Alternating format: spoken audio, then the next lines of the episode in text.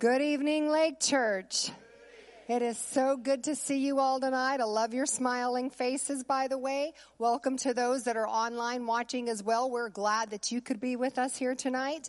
Uh, if you have a minute, please take out your phones, go ahead and like the service, and then go ahead and share it so that we can get more people out there watching and hearing the Word of God. Hallelujah. What a beautiful evening that it is. And we have a lot that's going to be going on here in just the next coming weeks. Uh, first, we have these coming up. It's the cross-eyed and Hear and Be Healed USBs. Yes, and they're available, and you can go out and pick them up in the bookstore if you like. And I want to encourage you to do these and get these and listen to them several times because, you know, faith cometh by hearing. We're not going to remember everything we hear the first time that we hear it. So I just encourage you to take these, meditate on them, and tear them apart and study them and learn them and let them get inside of you and bring that revelation. So if you, if you want to go out to the bookstore, those are now available. Good gifts for anyone as well. So whatever might be going on. Also, uh, this weekend we have coming up Friday night, Saturday night is the missions fundraiser. It's going to be uh, a lighthearted comedy this time with a meal that will go with it, and tickets are thirty dollars each. And you can get those tickets out in the commons. And I tell you what, it's always a lot of fun when I go and I sit at the table with people and we visit and we giggle and we laugh and we always leave having a good time. And I love watching the show and all the energy and effort that they put into that for missions. What a blessing it is to my heart. So I want to encourage you as well. If you can make it, I can't think of a better way to spend a Friday night or a Saturday night than just enjoying the company of our family here at Lake Church and cheering each other on because that takes a lot of work. Also, we have coming up the Greater Grace Women's Adventure. And that will be Thursday and Friday, March 30th and 31st. The cost is $25. Shirts are available to pre-order for 15, and they're available until March the 19th. Um, you can register at, at uh, lake, uh, lake-church.com or on the app or even on the invitation on, on Facebook for the greater event. So if you will look for that. And the guest speaker is going to be sweet Melanie Clay. So you guys will want to come because she's just precious and I know she's going to have so much to impart into our lives. You will not want to miss it. Um, it the doors open at 6, but the actual event will begin at 7 p.m. There is also more information on that out in the Commons. If you uh, do need to look at more specifics, there is a little information sheet out there as well. Now, hallelujah, we're going to transition into our giving here real quick. So there are several ways that you can give. On the seat back, you can give at lake-church.com. You can also give on the app or you can text to give. If you've never used the app, the information is available out in the commons as well. That'll take you right through it. All of those ways are very easy to give and very quick. Whatever works for you, you can just prepare however, whenever, and, and go ahead and give that way. So there's several different ways that you can give with that. And I just want to remind you that when we give, that we are building into the kingdom of God. You know, Pastor just talked to us this last Sunday about not being deceived. And I believe that the devil would like to come in and make us think that we could use our money more effectively in the natural. Look at what we need. Look at our bills. Look at these things that are pressing in on us. But we don't want to be deceived because when we sow into the kingdom of God, lives are changed eternally. And that's where we want our reward to be is in eternal things that are everlasting. So don't be deceived by that and just purpose in your heart that you're going to be a giver. I'm going to go ahead and pray, and then you can get ready to give. Hallelujah. Lord, we thank you right now for this opportunity to give again tonight into your kingdom, Lord. We thank you that as we give, lives are changed. We thank you for those that are saved and filled with the Spirit and all the lives that are being touched because we're doers of the word. Father, we thank you that as we sow into the kingdom, that the kingdom principles must multiply into our lives. And so we thank you for it, Lord, right now. And we praise your name. In Jesus' name we pray. Amen.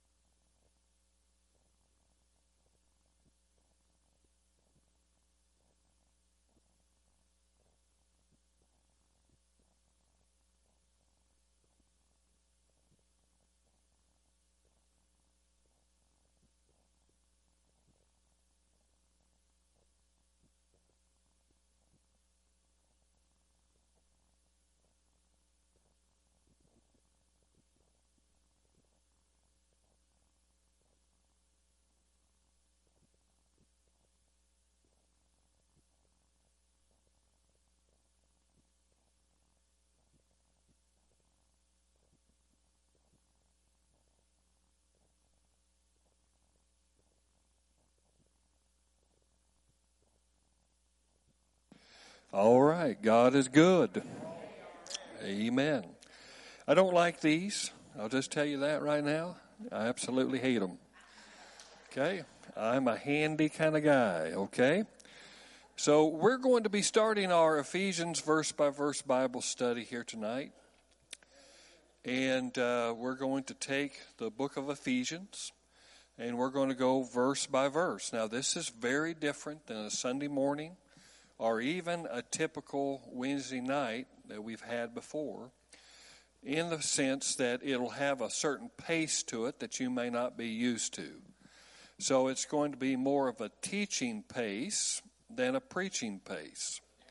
I'm not going to tell you that I won't get excited about things that God is showing, and you know I may go off on a tangent, but the main desire is to get you in your Bible and so I'm encouraging you to bring your physical Bible with you.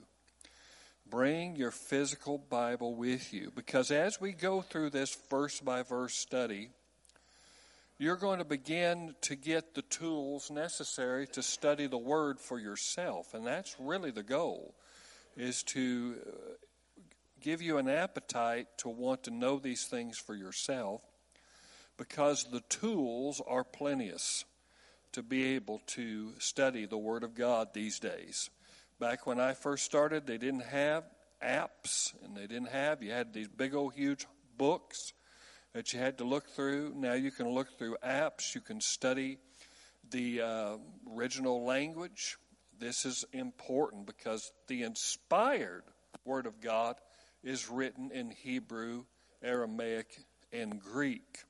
So you're going to have to understand that what you hold in your hand is a translation. And all of the translations have problems in them. Haven't found not one that doesn't have a problem or a bias to it. Nothing wrong with saying that. Don't be upset with me for saying that. That's why you need to study it in the original language. And so we're going to take several key words from verses and we're going to look at them in the original language. And, and then we're going to do a lot of going back and forth in the scripture. So we're going to not just be in Ephesians, but tonight, because we're doing an introduction, we're going to study the Apostle Paul. We're going to study about Ephesus. We're going to study about various things that pertain to the book because when you study a book, you need to understand the whole context of the book.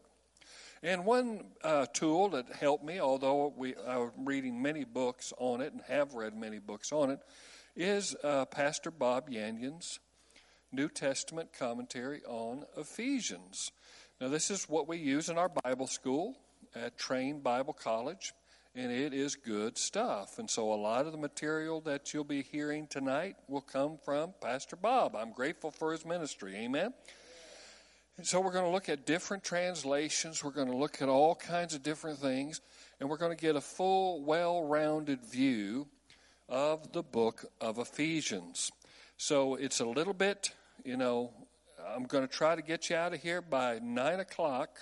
No, I'm just kidding going to work to get you out at 8 o'clock, okay? So I'm going to, I'm to make that a declaration by faith that 8 o'clock we're going to shut down wherever we're at so that it'll be enjoyable to you and you can, you know, you'll want to come back. Amen? Okay? So I can tell you right now, we're not going to get very far because this, I, this is explosive scriptures right now. Explosive. And so we're going to start with verse 1 of Ephesians. Ephesians chapter 1 and verse number 1. Let me give you a setup. This book was written around AD 60 to AD 62.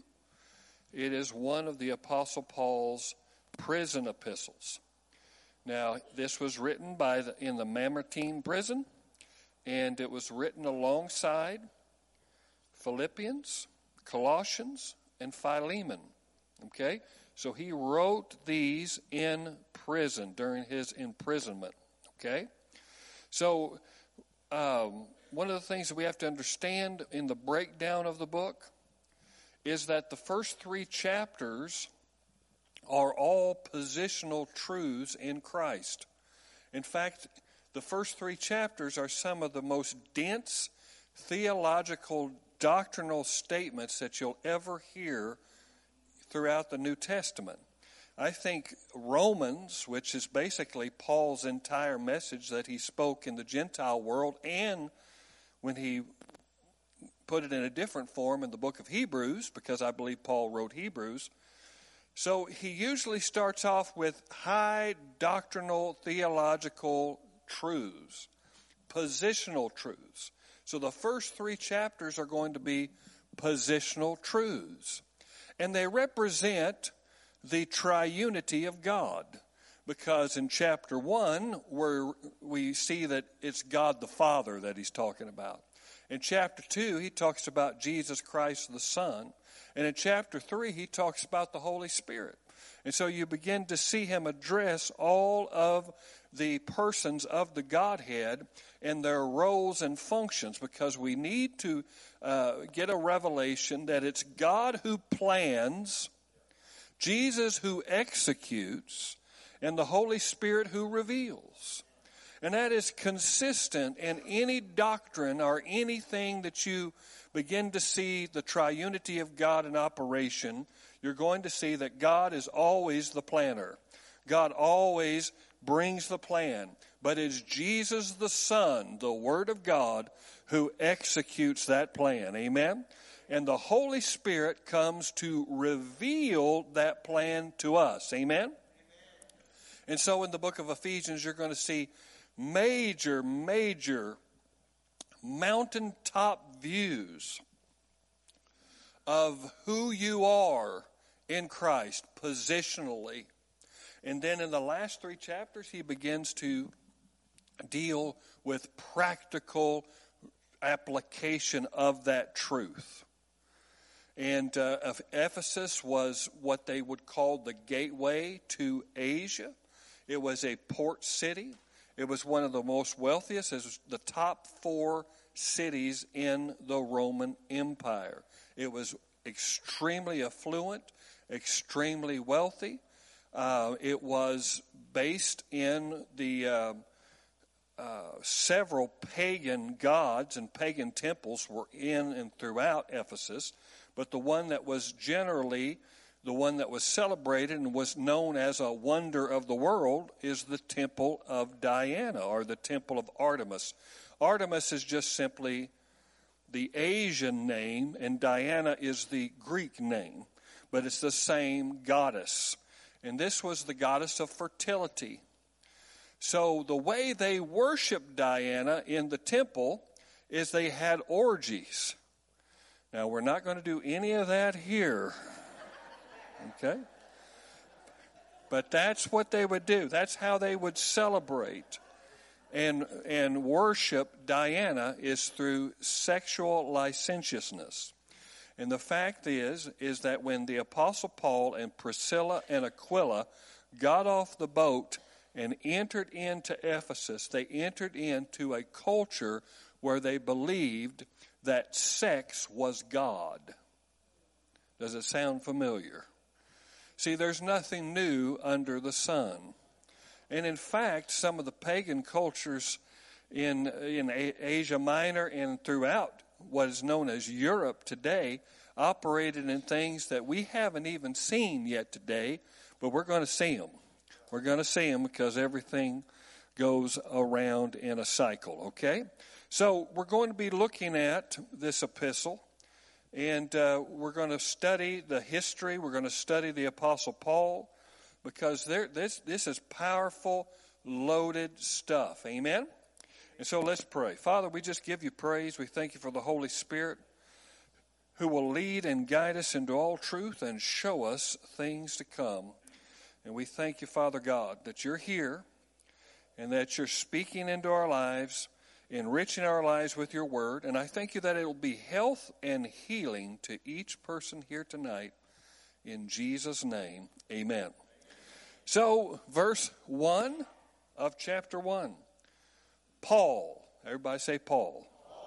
Paul, an apostle of Christ Jesus, by the will of God To the saints who are in Ephesus and are faithful in Christ Jesus, grace to you and peace from God our Father and the Lord Jesus Christ.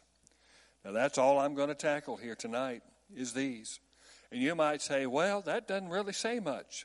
Yes, it does. It says a whole lot. And the first name that is mentioned at the start of this letter carries a lot of weight. Because when he says Paul, there is a weightiness to this letter.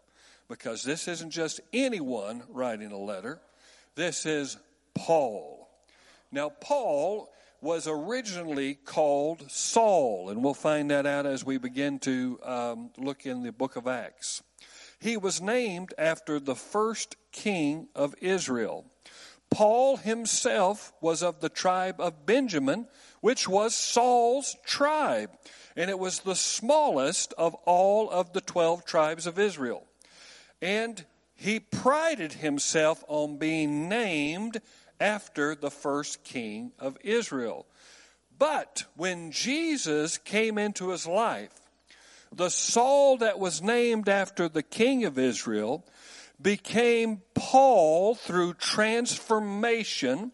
And the word Paul or the name Paul means small or little. That's what it means. So here you go from this grandiose name that your grandparents probably picked out and your parents picked out. And I'm telling you, Jewish tradition, they pride themselves on their names. And he, they name him Saul after the first king of Israel. And I'm telling you, you know, we've got the uh, Old Testament to read, and we've got the Old Testament history to read, and we see how Saul missed it on many occasions. But you know, to, to Jewish culture, they still see him as a hero. They still see him as someone that uh, was the first king and, and should be revered and, and, and venerated. And Saul felt the same way. But when Jesus met him and transformed his life, he knew that in order to do what he was called to do, he couldn't do it as Saul of Tarsus. And you can't do it. Hello. So he goes on and he says, Paul, an apostle. Now this is an interesting, an interesting title here. Paul, an apostle. Here he begins to share with you that I am little and I am small.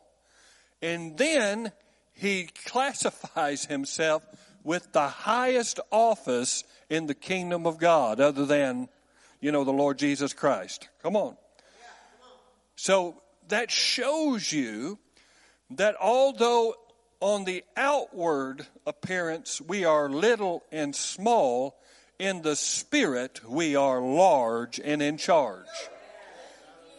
See, you need to understand that he understood what a lot of people in the kingdom of God don't understand is that in order to allow the greatness that's on the inside of you, which is Jesus Christ and Him crucified, you're going to have to see yourself little and you're going to have to see yourself as small.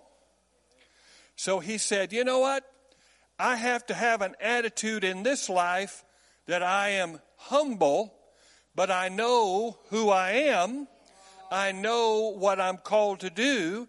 And what God has on the inside of me is bigger than my diminutive stature in this life and compared to the principalities and powers and the rulers of the darkness of this world and the spiritual wickedness in heavenly places, compared to the angelic host created by Almighty God, we are low on the creative ladder. But because of the death and burial and resurrection of Jesus Christ, we have ascended to the highest level of authority because we're seated with Christ in heavenly places. But I'm here to tell you that principle that is going to be outlined in this first chapter is, a, is something that we need to understand is within us and upon us and around us, but we should conduct ourselves in a humility and not in arrogance over who we are and what we have in Christ. Oh, so many people blow this on this. They don't really understand this. And in fact, many times in Paul's epistles, he'll say, Paul, a servant. A servant, doulos. It means a, it means a bond slave, a bond slave of Jesus Christ. And you've got to understand that, that, you know, these are gifts that God has given you. These aren't something that you earned. This isn't something you were born with per se. This is something that was gifted to you. And so you need to operate as someone who received a gift. And all, you know, when someone receives a gift, what's their life filled with? Thanksgiving. That's, that's all it is. It's not, look at me. Look what I do. Look what I've accomplished. Look what I, didn't I get used real good last night? Didn't I? No. Hello? I'm telling you, there's people that get used in the realm of prophecy, or they'll get used and then their head just swells to ginormous proportions or God uses them and praying for somebody and they get healed or something, and all of a sudden they got this old, they have to have a cart to carry their head in because it's so big. I'm telling you, that's not the attitude of someone that's going to be used by God. Someone who's going to be used by God is to not think much of ourselves. Hello but allow the bigness of Christ to begin to manifest in our lives and give him glory because that's what it's supposed to do is to give him glory. So we've got to study this small, this little guy who wasn't when he first started. He was arrogant and brash. He was zealous. He even called himself a ravenous beast when he persecuted the church. He called himself that. If you look at the original language, and we'll look at that here in just a moment. But let's study who Paul was. Let's go to Acts chapter 8. Because it's important to understand and get the history of who wrote it and who is writing the letter and his history. So we're going to be looking at Acts chapter 8 and starting with verse number 1. Now, this is right after Stephen who has been drug out before the council and is about to be judged by the Sanhedrin, and he gives that wonderful, wonderful, wonderful sermon on Jesus Christ and uh, how he is the Messiah. And it says they gnashed at him with their teeth and they threw him and they, they're preparing to stone him. And they set their garments, they took off their cloaks and they put them at the feet of a young man by the name of Saul of Tarsus. So Saul of Tarsus was right there. He saw it all happen, and he was in agreement. He was in absolute agreement with the stoning of Stephen. And it says in verse number one of chapter 8, it says, And Saul approved of, of Stephen's execution. And there arose on that day a great persecution against the church in Jerusalem and they were all scattered throughout the region of Judea and Samaria, except the apostles. Now we have to understand that when Jesus came in, and the transformation began to happen, and the church was born on the day of Pentecost, that they were Jewish believers that had received Christ. And so, as was their custom was, they would go to the synagogue. They would go to their synagogues and they would proclaim Christ. And so, for a very short season, Christianity was a sect of Judaism. It was actually, you know, in the same pl- place, in the same playing field. Well, as they began to proclaim that Jesus was the Mashiach, he was the Messiah, it began to get rubbed the Jew, Jewish leaders the wrong way. They did not want to hear this, and so there was tension that began to happen, and they were cast out of their synagogues, and they began to meet at various different places in homes and things of that nature. And then all of a sudden, Stephen gets thrown into the tumult of the religious rulers of the day, and his death incites a persecution to where the church now has to separate itself out of Judaism. It's no longer a sect of Judaism. It actually has to, and that was God's uh, idea all along. He wanted it to be separate. But we, being fallible human beings, always try to mix things and thought, can't we all just get along kind of mindset? And it wasn't working. They persecuted the church and they caused a division and a persecution. Now, notice what happened. It says, Devout men buried Stephen and made great lamentation over him.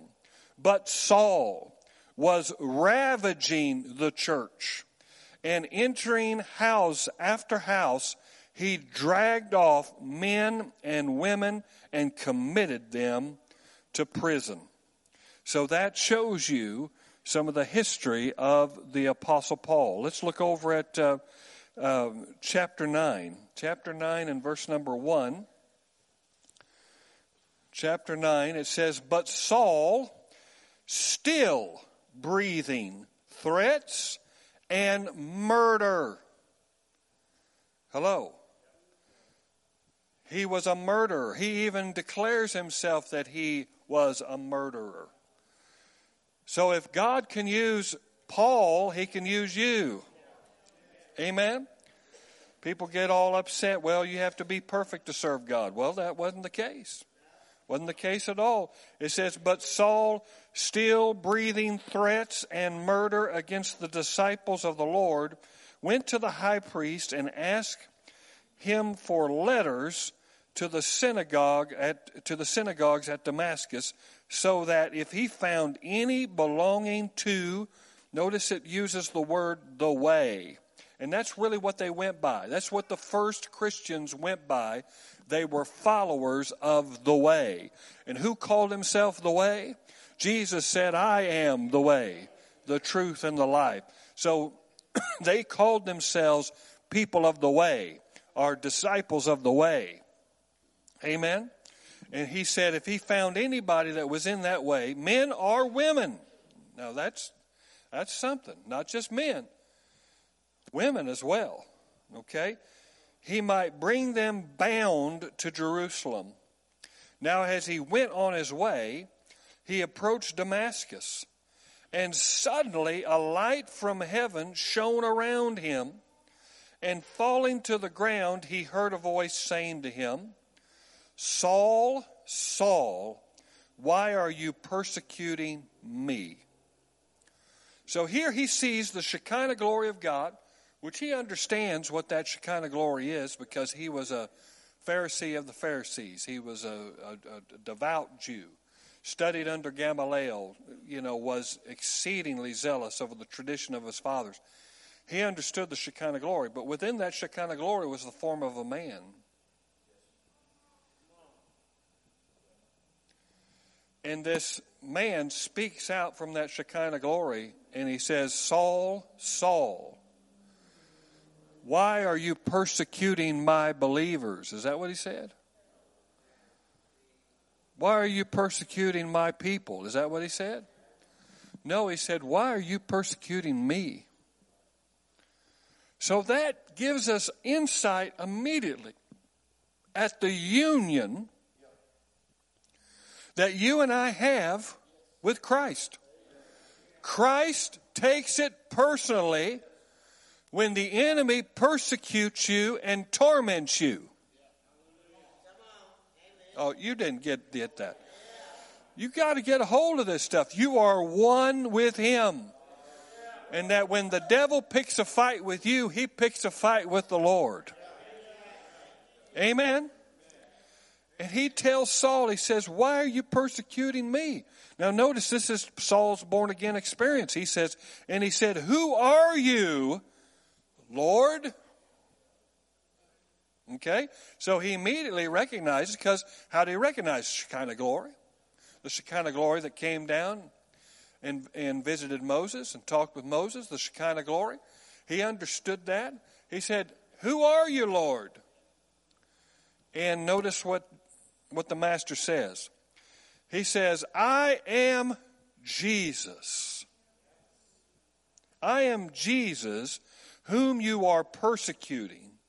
But rise and enter the city, and you will be told what you are to do. Okay? Notice that. So here he is. He's, he's down on the ground. He sees the Shekinah glory of God. He recognizes that it is God, Yahweh. A man is in the middle of the Shekinah glory of God. He speaks to him and he says, Who are you, Lord? He says, I'm Yeshua. I'm the one you're persecuting. Now, King James says, It's hard for you to kick against the pricks. Now, the ESV doesn't put that colorful language in there, but basically, he's saying, You're going the wrong direction and you're moving in the wrong way. He says, Get up uh, and uh, rise up and enter the city, and you will be told what you are to do. And the men who were traveling with him stood speechless, um, hearing the voice, but seeing no one. Saul rose from the ground, and although his eyes were open, he saw nothing. So they led him by the hand and brought him into Damascus. And for three days he was without sight and neither ate nor drank. So here you have someone who thinks that he sees. He thinks he sees so well that he would point his finger in condemnation to others. He thought he saw so well and that he was so right with God that he could condemn others to death and to prison. That's the reason why he was blinded. It's because he was truly blind in his religious fervor and in his religious indoctrination that Jesus blinded him with his glory so that he would sit for three days and he would fast and pray, not knowing what his future held. He was blinded so that he could eventually see because what he was seeing before wasn't the truth. What he was seeing before was not the truth. But now Jesus has blinded him so that he could see what is real in the world. And he does the same thing to us. You know, we had eyesight before. We thought we were living the life. We thought we were making the way. Our eyesight was on material possessions, on achievements, on all anything else. And then Jesus comes into our lives and blinds us to those things. And we begin to see the true meaning of life. Amen? Hallelujah. Notice what it says here. It says, Now there was a disciple at Damascus named Ananias. Now, Ananias was not an apostle, Ananias wasn't even a preacher, Ananias wasn't even a prophet. Ananias was just like any one of us, just a normal disciple that prayed and sought the Lord. Amen? God can use anybody. Amen? And it says, he, uh, the Lord said to him in a vision, Ananias. And he said, Here I am, Lord. That's what you need to say when the Lord shows up. Don't be saying, Well, maybe. Lord, is that you? Or get thee behind me, Satan. Whatever you say, you need to say, Here I am, Lord. And the Lord said to him, Rise and go to the street called Straight, and at the house of Judas, Look for a man of Tarsus named Saul, for behold, he is praying. I'd be praying too if I didn't have sight. And he has seen in a vision a man named Ananias come in and lay his hand on him so that he might regain his sight. Amen. But Ananias answered, Lord, I have heard from many about this man, how much evil he has done to your saints at Jerusalem. And here he has authority from the chief priest to bind all who call on your name. But the Lord said to him, Go, for he is a chosen instrument of mine to carry my name before the Gentiles and kings and the children of Israel. For I will show him how much he must suffer for the sake of my name. so Ananias departed and entered the house.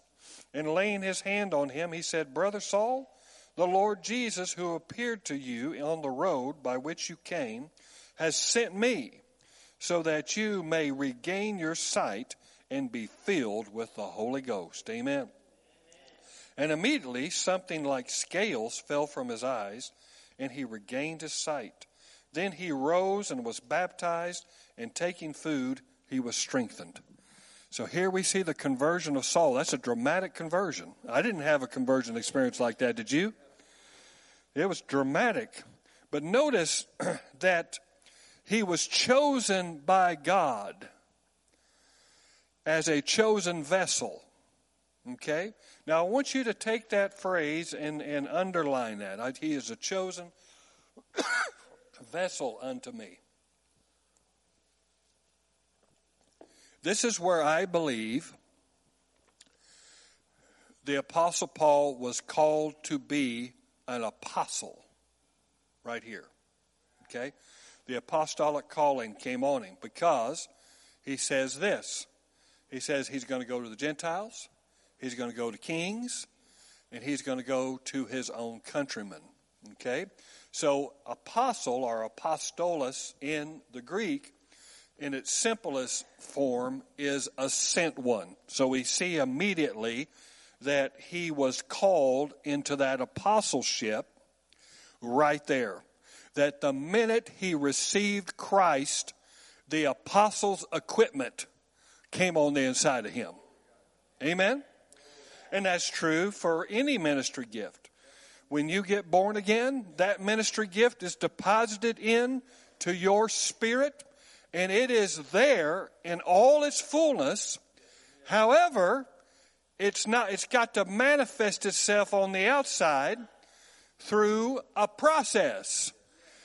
Because God's gifts are fully loaded, decked out, and ready to go. But it requires discipline and devotion to cause those things to be a reality in our lives. And so the Apostle Paul had to go through a process of bringing that apostolic gift out because he didn't immediately go out and become an apostle. Amen? I tell you what, the word apostolos uh, in the Greek is, is a Phoenician naval term. And it means, uh, it's equivalent to an admiral in our Navy. And an admiral is an admiral over a fleet of ships. So here's what this apostolic anointing that came into his life, this apostolic gift that came into him, is so big, and that's the reason why he could say, I, little and small, an apostle of the Lord Jesus Christ. He is saying, guess what? There's something way bigger on the inside of me than what's going on on the outside. And the apostolic anointing is an anointing that can go into places that God calls that person to go. And they are equipped spiritually to bring about transformation and total change of culture just simply by the ministry gift that's on the inside of them. They can change infrastructure, they can change society, they can change culture. They come in with the powerful gift of being able to bring a fleet of ships, a fleet of emissaries from heaven to bring about transformation and change in an entire nation of the world. That's what an apostle can do. An apostle can do that. An apostle can tap into all of the other four ministry gifts, depending on what's needed at the time. The apostle can tap into the teacher, he can tap into the pastor, he can tap into the evangelist, and he can tap into the prophetic. He can tap in as prophet. Whatever is needed at the time, the apostle is able to manifest that as the Spirit wills to bring about transformation and change in a nation and in a, in a, in a group of people. And this is a tremendous gift. In fact, if you look at 1 Corinthians 12 28, it says, And firstly, apostles, secondarily, prophets. Now, the reason why he's numbering them is he's showing you the importance of them. That the apostle is the most important of the fivefold ministry gifts listed in Ephesians chapter 4. And it, it's a gifting that is so powerful and so wonderful that it creates infrastructure, it creates civilization, it changes the course of nations. In every place that he went in the book of Acts, and we'll see this as he goes into Ephesus, that anointing and that, just him and two other companions, caused an entire city to be turned right side up because it was upside down. Amen? And in fact, the people, you know, in Thessalonica, when he went to Thessalonica, they said, you know what? These same people that have turned the world upside down, they're here also. Well, they were really turning the world right side up. Amen? But I'm here to tell you that apostolic anointing will transform I mean, I'm telling you that anointing is so strong, that, that gifting is so strong. See, Jesus is called the apostle and high priest of our profession. Do you think Jesus did some changing? Do you think Jesus caused some things to happen? Absolutely, he did. He was able to walk in and change an entire culture and change civilization. He took the rule and reign of all of the false gods, of all of those, you know, deities that were controlling human existence. And through his death, burial, and resurrection, he stripped them and, oh, praise God, hallelujah, and annihilated them, destroyed them to where the gospel could go forth. And that's exactly what the apostle anointing will do. Now, I've seen the apostles in the modern day. In modern day, I, I see because these gifts continue even on to today. They didn't pass away, they are still active today. And we had an apostle in the house just in January, the last of January. We had Rick Renner in the house. And that's certainly an apostle. He went to the uh, Soviet Union uh, right after the wall fell, right after that, you know, uh, the Berlin Wall fell and, you know, it was opened up. The death of communism, so to speak. He went there and um, he began to create infrastructures. I mean, entire ways of, of being able to take in the gospel. Amen? You see that. See, people who call themselves apostles and have no one following them or have no work that they can point to and say, this is what we've done and this is what we've done, they're not apostles. Hello? I don't care if Kinko's made those cards for you.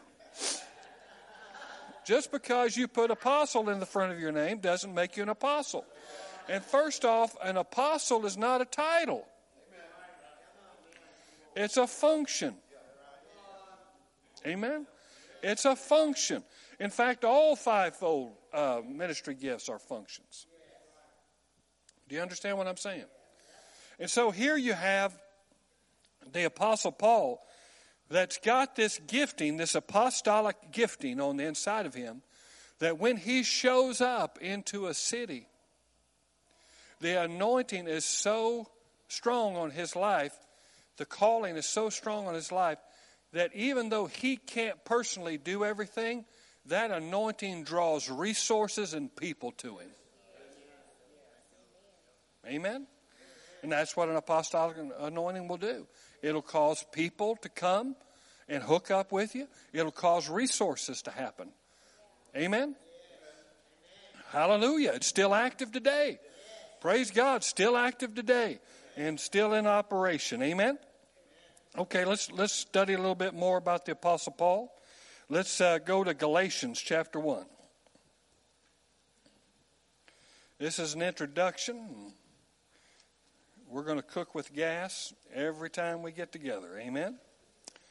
Galatians chapter 1 and verse number 11.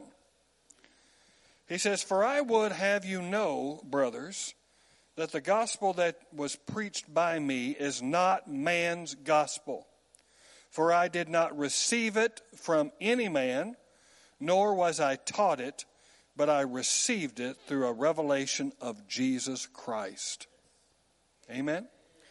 So we understand that when the Apostle Paul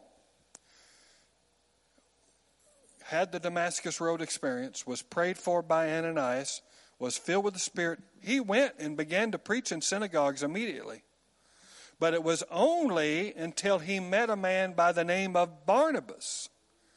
Because he was preaching in these synagogues and people were scared of him. They were scared. They were afraid he was pulling wool over their eyes. And, and so Barnabas comes and takes him under his wing. Now, if the Apostle Paul, listen to me, preachers and teachers, if the Apostle Paul needed a Barnabas, you need a Barnabas. I tell you what, there's a Lone Ranger spirit in the church that's trying to happen.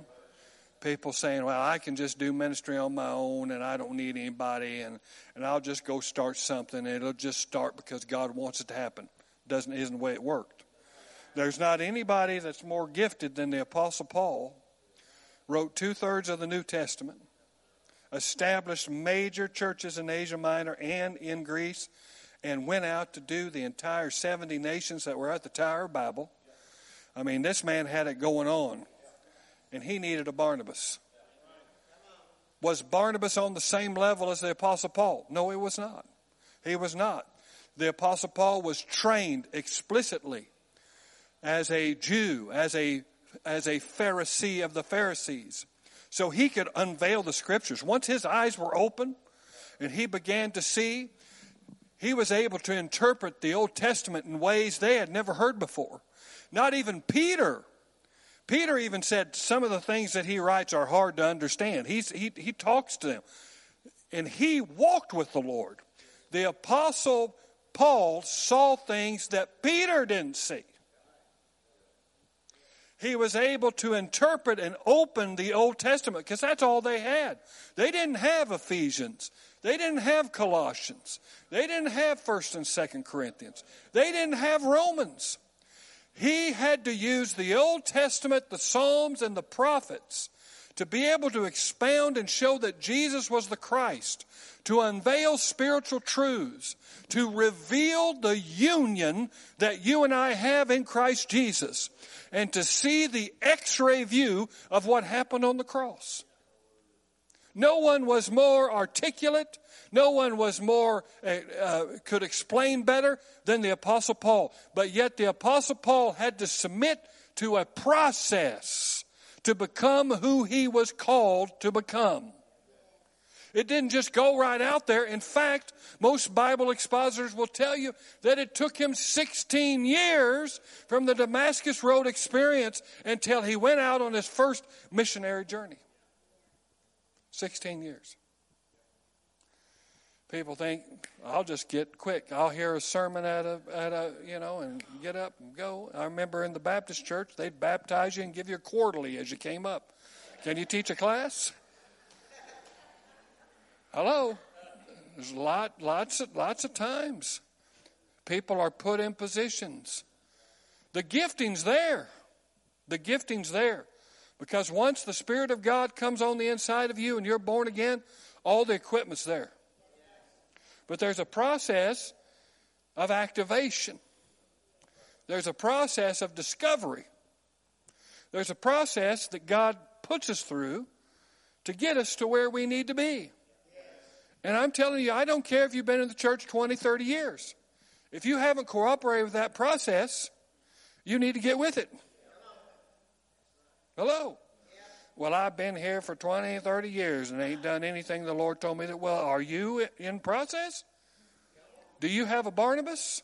Because that's what I'm finding. There ain't no Barnabas. Say who who you following, who you accountable to, who you you know uh, who's ministering and speaking into your life. the Lord.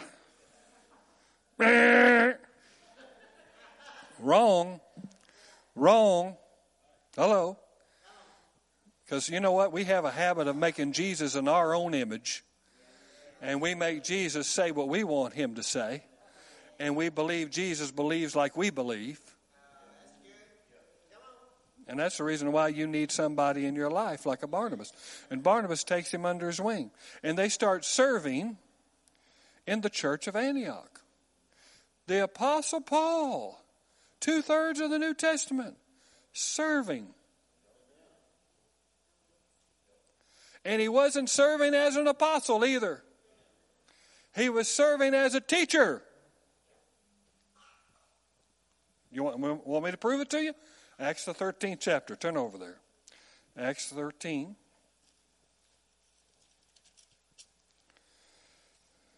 Acts 13 and verse number 1. And there were in the church at Antioch prophets and teachers and he says Barnabas, Simeon, who was called Niger, Lucius of Cyrene, Manaen, a lifelong friend of Herod the Tetrarch, and Saul. And as they were ministering to the Lord and fasted, so this wasn't just one meeting, this wasn't just, you know, one setting. They actually, uh, you know, you can't fast just five minutes. As they ministered to the Lord and fasted, the Holy Ghost said, Separate. See, you can be called and not separated. In fact, I believe it's Romans 1 1. It says, the Apostle Paul called to be an apostle, separated unto the gospel of God or whatever. Uh, there's a calling and then there's a separation. And there are people that want to separate themselves. They just want to say, well, I'm ready. I'm ready because I, I, I know what the Lord's told me. And guess what? There's a lot of need out there. And you can be motivated by need. But you have to understand that God is not a microwave cooker. God is a crock pot cooker and it's low, low. He's even got a lower setting than your crock pot does. He'll low it and turn it down, and it'll seem like forever.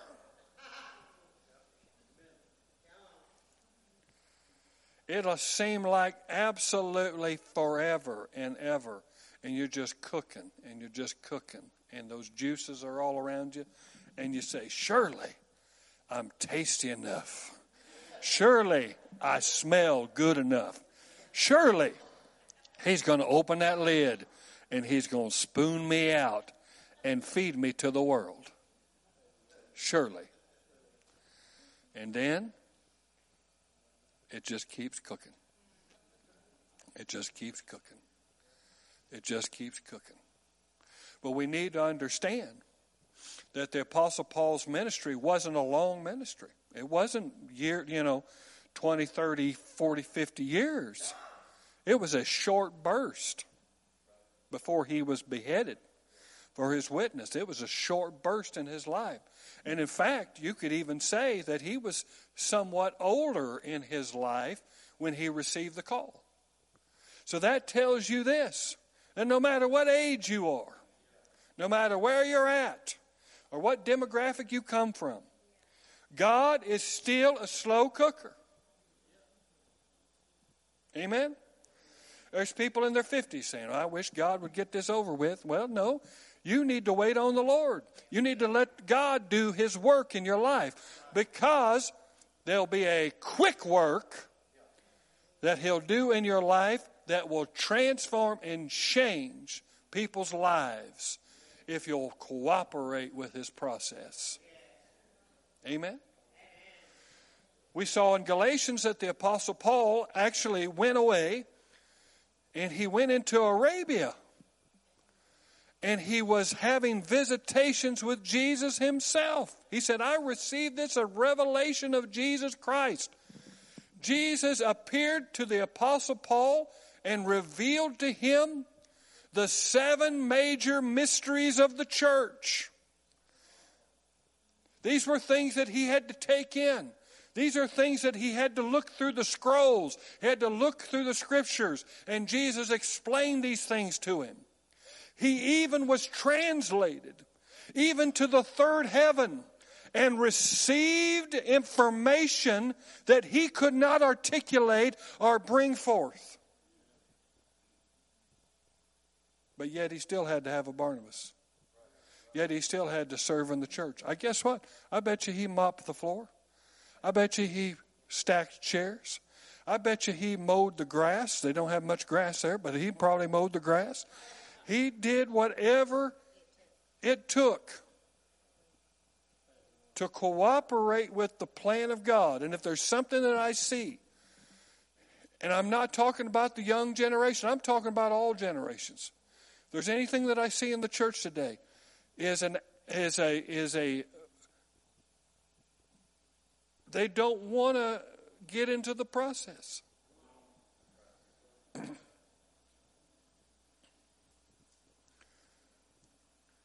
Listen, if your name was at the front of Ephesus, would it hold the weight? Because when he puts the word, his name Paul at the start of that letter, everybody in Asia Minor knew exactly who was writing that letter.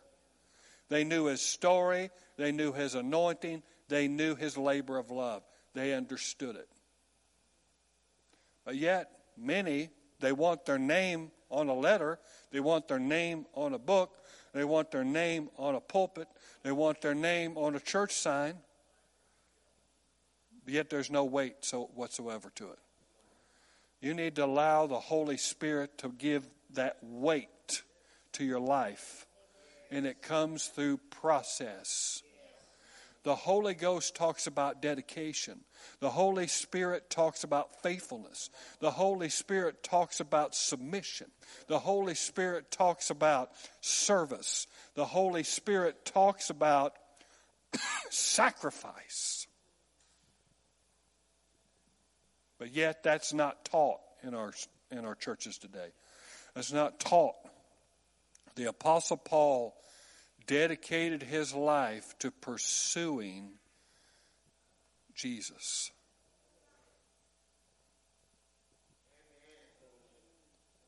Amen? And that's why he could say, Paul,